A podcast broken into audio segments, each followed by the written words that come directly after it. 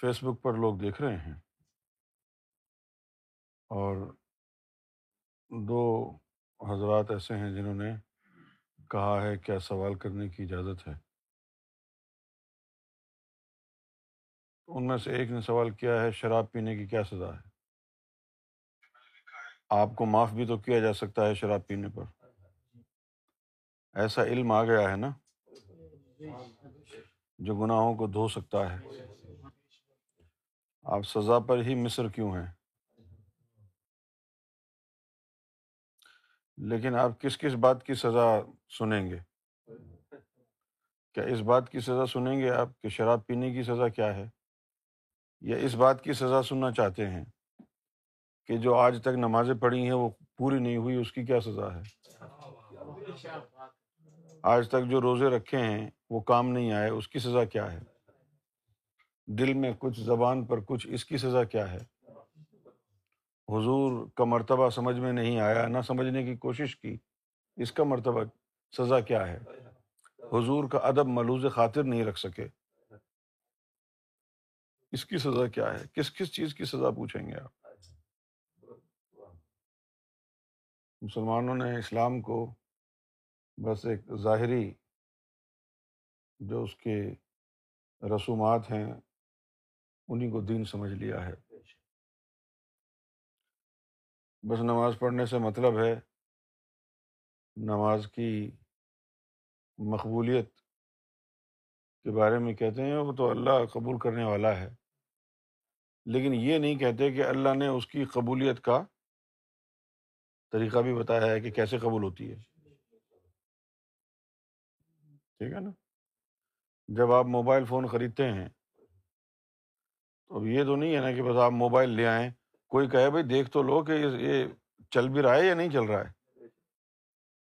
تو اس وقت تو آپ یہ نہیں کہتے ہیں کہ یہ سننے والے کے اوپر ہے، سنائی دے یا نہ دے۔ ہم تو یہاں سے کریں گے کال۔ کیونکہ اس میں آپ کی دلچسپی ہے نا۔ یہ جو دین اسلام ہے، اس میں آپ کی دلچسپی نہیں رہی۔ لہٰذا آپ کو جو ہے، ایک تو غلط تعلیم دے دی گئی کہ اللہ تعالیٰ قبول کرے گا۔ اب اس طرح تو آپ کو یوم میشر میں جا کے پتہ چلے گا کہ کیا کہانی ہے۔ کسی سے بھی پوچھ لیں کہ بھائی میرا روزہ قبول ہوگا؟ میری نماز قبول ہوگی؟ یہ تو اللہ کو ہی پتا ہے۔ تم تو چوڑے میں مارے جاؤ گے۔ اتنی اہم عبادت ہے۔ اللہ تعالیٰ نے کوئی طریقہ نہیں بتایا۔ ہوں؟ یعنی اگر آپ آئی کیا جیسی جگہ سے کوئی چیز لے کے آتے ہیں، اس میں جو آپ، ہم جا کے دیکھتے ہیں کہ کرسیاں، ٹیبلز رکھی ہیں، مختلف فرنیچر کی چیزیں رکھی ہیں، وہ باکس میں ہوتی ہیں اور گھر جا کے خود اسمبل کرنی پڑتی ہیں۔ اس کے اندر انسٹرکشنس کا پیپر ہوتا ہے، یہ یہ جوڑتے جاؤ، جڑ جائے گا۔ وہ تک تو اپنی پروڈکٹ کے بارے میں بتا رہے ہیں کہ یہ کرو، تو بنے گی، کیوں نہیں بنے گی؟ تو اللہ نے نمازیں بھیجی ہیں، تو یہ نہیں بتایا ہوگا کہ ایسے ایسے کرو تو قبول ہوگی۔ اہم چیز ہے نا۔ ویسے تو نماز کا بڑا شور مچاتے ہیں مولوی، اور بڑی تعریف بیان کرتے ہیں کہ نماز ایسی چیز ہے، نماز ایسی چیز ہے۔ اور یوم مشر میں پہلا سوال نماز کے بارے میں ہی ہوگا۔ لیکن نہ ان کو خود پتہ ہے، نہ وہ عوام کو بتا سک، بتاتے ہیں کہ نماز کی جو ہے حقیقت کیا ہے اور نماز درجۂ قبولیت پر کیسے پہنچتی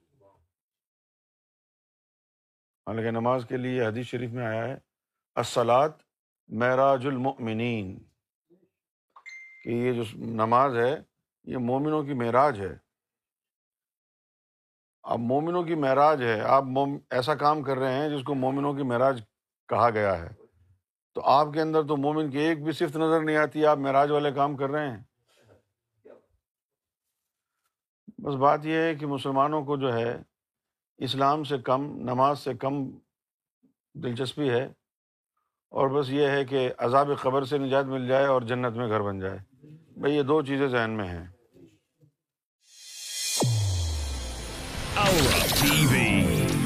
گائیڈنس brought to you